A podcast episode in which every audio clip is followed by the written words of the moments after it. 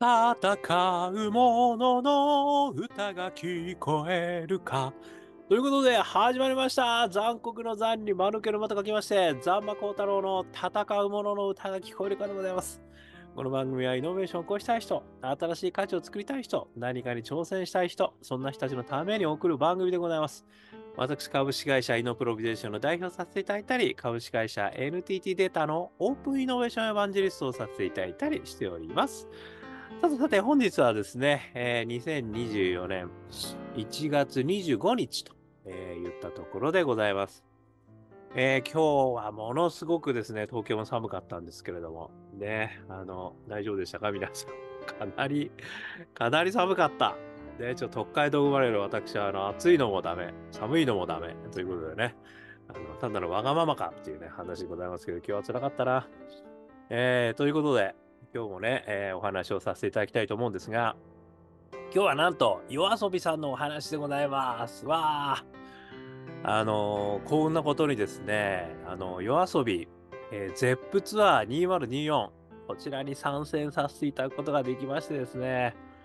いやー、もう度肝を抜かれたというのがですね、まあ正直なところですね。まあワールドツアーも終えられてですね、もうね、もうまさに今油が乗りに乗っている、ね、本マグロ状態のですね、夜遊びさん見させていただきました。で、今回ですね、あの、ポップアウトっていうことをですね、えーテーマにされてるということで、まあ、これについてですね、あの、私なりの、えーイノベーティブポイントですね、かなり無理やりではあるんですけれども、ちょっとお話しさせていただくとともにですね、私なりの感想、えーお話ししてみたく思います。えーまずですね、このポップアウトっていうのがですね、あの、どういう意味かってことをね、あの、喋ってたことを私もうる覚えでちょっと、あの、喋りますんで、正確ではないということなんですけど、こんなことを言ってましたね。あの、一つ目、ね、三つあると。ね、一つ目はですね、小説から飛び出せ。ですね。そして二つ目は、家から飛び出せ。そして三つ目は、飛び出す絵本。みたいなことをですね、あの、このポップアウトっていうことに、あの、込めてるんですと、あの、いくらさんが言ってました。ね。確かそんなことだというふうに思います。で、それにですね、なるほどと、ポップアウトってなかなか素敵な言葉だなとはね、ポップが入ってるしね。で、こう、なんかアートっぽいしね。なんかわかんないけど、すごく素敵。まあ、飛び出せっていうね、意味らしいんですけれども、あの、まあ、それの、この3つのね、あの、言ってる話がですね、私は何かこの、この夜遊びさんの快進撃を支えている、まあ、イノベーティブポイントにこれ、かなりこう、なぞらえられるなというふうに思いましたので、えーここで私の方でですね、この3つに合わせて、ちょっとイノベーティブポイントというのを話してみたいというふうに思っております。まず1つ目。ね、ポップアウトの意味の1つ目、小説から飛び出せですよね。まあ、これはあの前にもですね、ちょっと安部さんのお話もさせていただいたことがあったんで、その時にも話しましたけど、やっぱりこれ創作における、むちゃくちゃなイノベーションですね。むちゃくちゃって言っちゃいましたけど、これはね、ほんとすごい。あの、要は小説を募集して、で、それに合わせた楽曲を作るっていうやり方ですよね。こんなことやってる人はもう世界中で多分夜遊びさんしかいないと思うんですけど、まあそれによって何がすごいことになるかっていうと、まあネタに尽きないってことですよね。そして小説っていうことなんで、まあ二度楽しめる、三度楽しめるっていうのがあるわけですよね。やっぱこのやり方がね、あの、前、えー何かのインタビューでこの制作スタッフの話を聞いたときに、誰もうまくいくとは思ってなかったって言ってたんですよね。あの、ま、もちろん自分たちはね、企画した側なんで、これ絶対面白いと思ってたと思うんですけど、でも、周りの人と、なんかそ、ひっそり始まったみたいな話なんですよ。いや、これがでもね、やっぱりイノベーションってやっぱりそういうもんですよね。あの、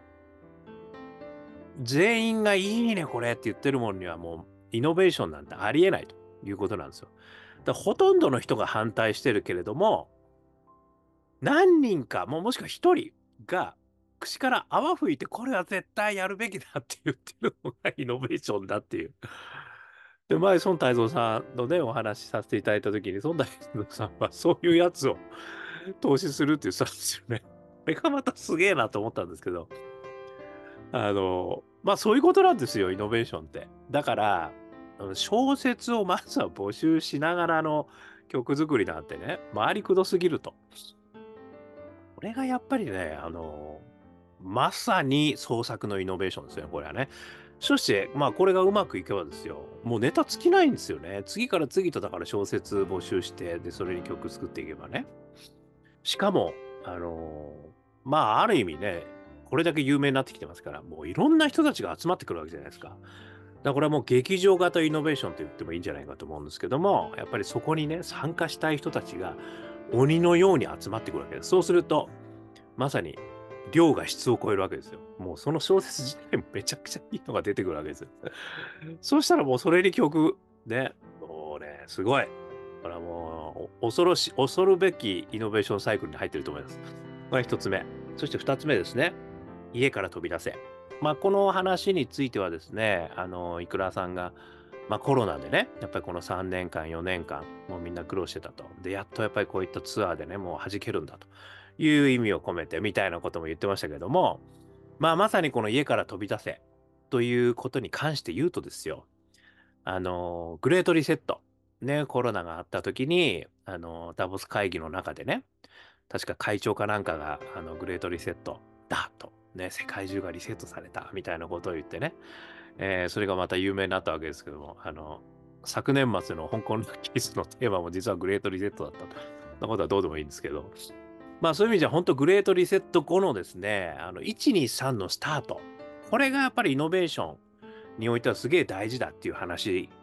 なんですよね。で、そこで飛び出たのがやっぱり夜遊びさんだったというふうに、私はまあ改めてね、今振り返れば思うって感じなんですよね。あのーやっぱり、ある意味その、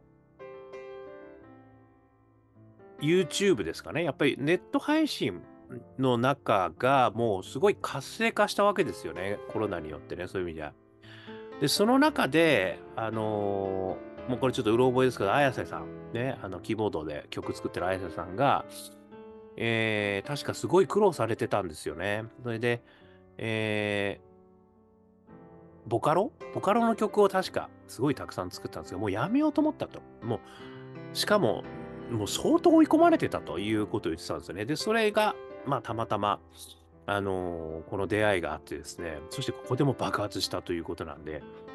あのーある意味、本当コロナのところから始まってんのかなと、まあ、ちょっとうる覚えなんで、正確じゃないかもしれない。でも、このネット配信とかね、まあ、そういう世界からね、始まってるわけですよね。で、それが、ある意味その小説とマッチングすることによって、そしてすごいこう、アニメーションと一緒にこう、ね、そしてあの、アイドルという、あの、まさにこう、あ、大ヒットアニメともね、コラボするみたいな、あの、まあ、どんどんどんどんその2次元から3次元にこう来てるわけですよね。で、そういう飛び出しもありますよね。で、そして日本でこう、バーン来た。そして海外に飛び出している。この姿っていうのは、ある意味ですね、あの、まあ、日本のイノベーションというかね、まあ、ちょっとそんな偉そうなこと語られるような、お前はどこの口で言ってんだって感じですけども、ある意味、Go グローバルで、あのね、スタートアップ、ベンチャーは、やっぱりこうグローバルに戦わなければいけないのであるみたいなことをですね、まあいろんなところで言われてるわけですよね。やっぱこう、世界市場のやっぱでかいところでこう、行かないと、やっぱユニコーンになかなかなれないっていう話がね、やっぱりいろんな話であるわけですけども、もう最初からグローバル狙うんだという話がやっぱり言われてるんですけど、なかなかね、それ難しい状況なんですけども、この夜遊びさんがそれをこう、ある意味こう、カーンとこう飛び抜けたってことですよね。突き抜けたわけですよね。これがね、やっぱり私は本当日本のイノベーション、イノベーターの、まあ、有的存在となるのではないかというふうになってほしいなというふうに思っているわけですよね。あの、まあ、K-POP もね、世界を席巻したっていうのもありますけれども、これからは日本のね、あの、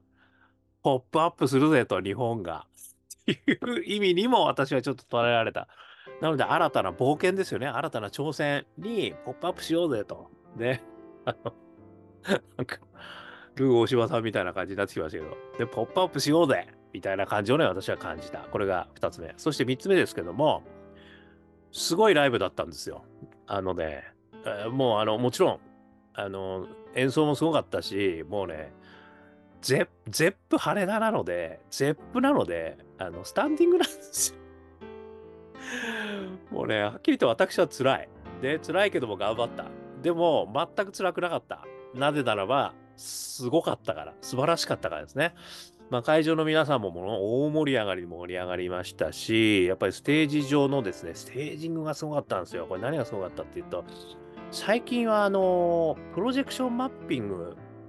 がやっぱりすごい発達してきていて、で、あとレーザーの技術もすごいんでしょうね。なので、それが2つ合わさって、あの、立体的な照明っていうんですかね。なんかどっから光が出てるのかもわかんないぐらい、めくるめくな照明になるっていうことが、最近私ライブ行くとですね、もう増えてきたなと思ってるんですよね。だからこれ多分技術がすごい、なんかすごいことになってんじゃないって私は思ってるんですよね。実際のところ知りません。あの、でもね、私の感想としてはそう思っていて、で、それをさらに超える話なんですよ。それよりもですね、あの、まあ、何がすごかったっていうと、やっぱり立体的に、あの 3D だったんですよね。3D を出してきたってことなんですよね。まあ、あの 3D メガネをかけてですね、あのもう 3D の、まあ、アニメーションがもうめくるめく、あの、まさにレーザーとか、プロジェクションマッピング的なものとですね、もう混ざり合ってめちゃくちゃすごいことになってたんですよ。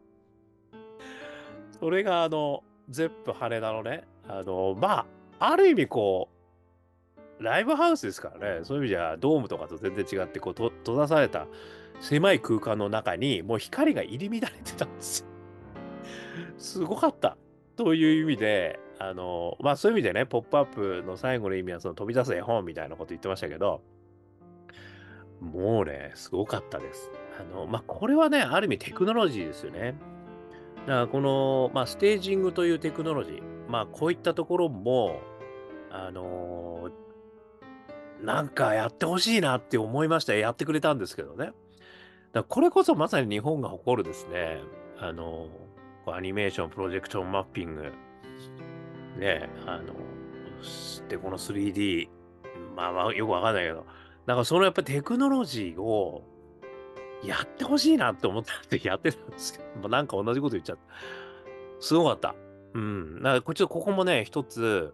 なんかこう、突き抜けるポイントなんだなっていう、まあ、まさにポップアウトできるポイントなんだなと私は思ったという3つ、ね、えー、今回思いました。まあ、1つ目は小説から飛び出せ、そして2つ目は、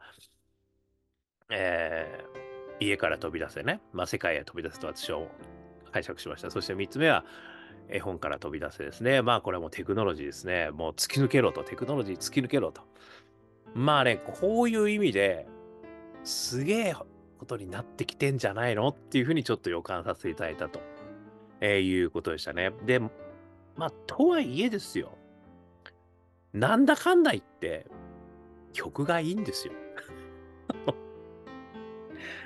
楽曲がいいんだよね、やっぱりね。まあ、これもみんな思ってると思いますけど、それもね、つくづく思いましたね。まあ、もちろん、あのー、歌のね、あのー、いくらさん、もうね、まあ素敵なわけですよ。で、これ実はあの、実は香港ラッキーズの2023年末、えー、アカペラライブでもですね、実はアイドルやったんですよ。ね、あの、見に来ていただいた方はね、聞いていただいて、ちょっと感想もあるのかどうかわかりませんけども、あの、私、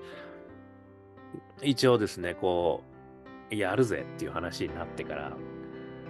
すごい大変だったんですよ。まあ、何かっていう音がものすごい飛んでんですよ。で、これはね、おそらくあの、ボカロの作曲方法の特徴だと思うんですよね。で、以前なんかで聞いたことありますけど、やっぱり未来の音楽っていうのは音が飛びまくると、何億ターブも飛ぶよみたいなね、あの話も聞いたことあるんですけど、あの、とにかく飛んでんですよ、音が。で、まあ、ヨナ抜きの日本的なね、メロディーの中を飛ばしてるので、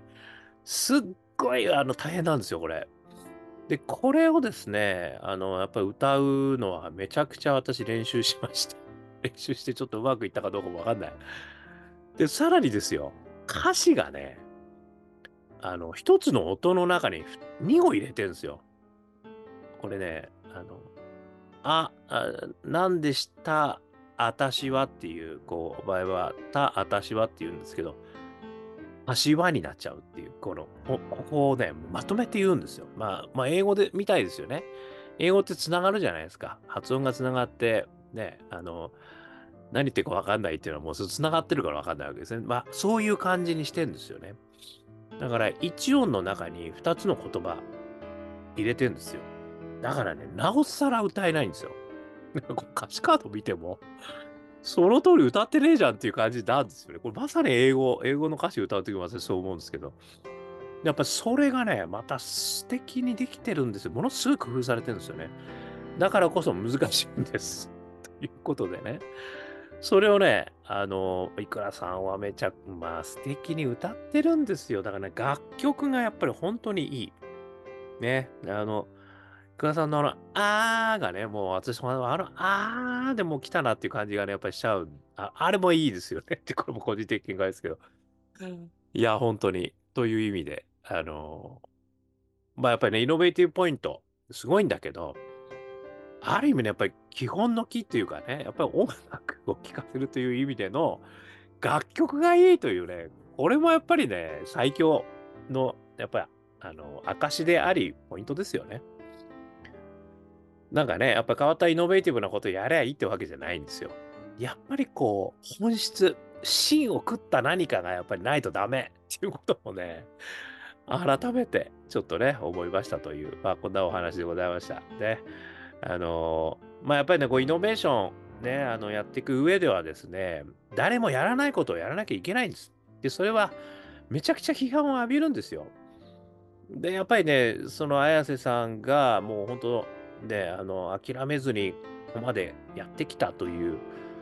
このパッションね、さらにこう、まあ、いくらさんも多分そうだったと思うし、あとはその音楽スタッフの、制作スタッフの、もう誰もうまくいかないと思ってきたところをやりきったというパッション。多分ね、これがやっぱり最後つながってんだと思いますね。私はそう思いました。ね。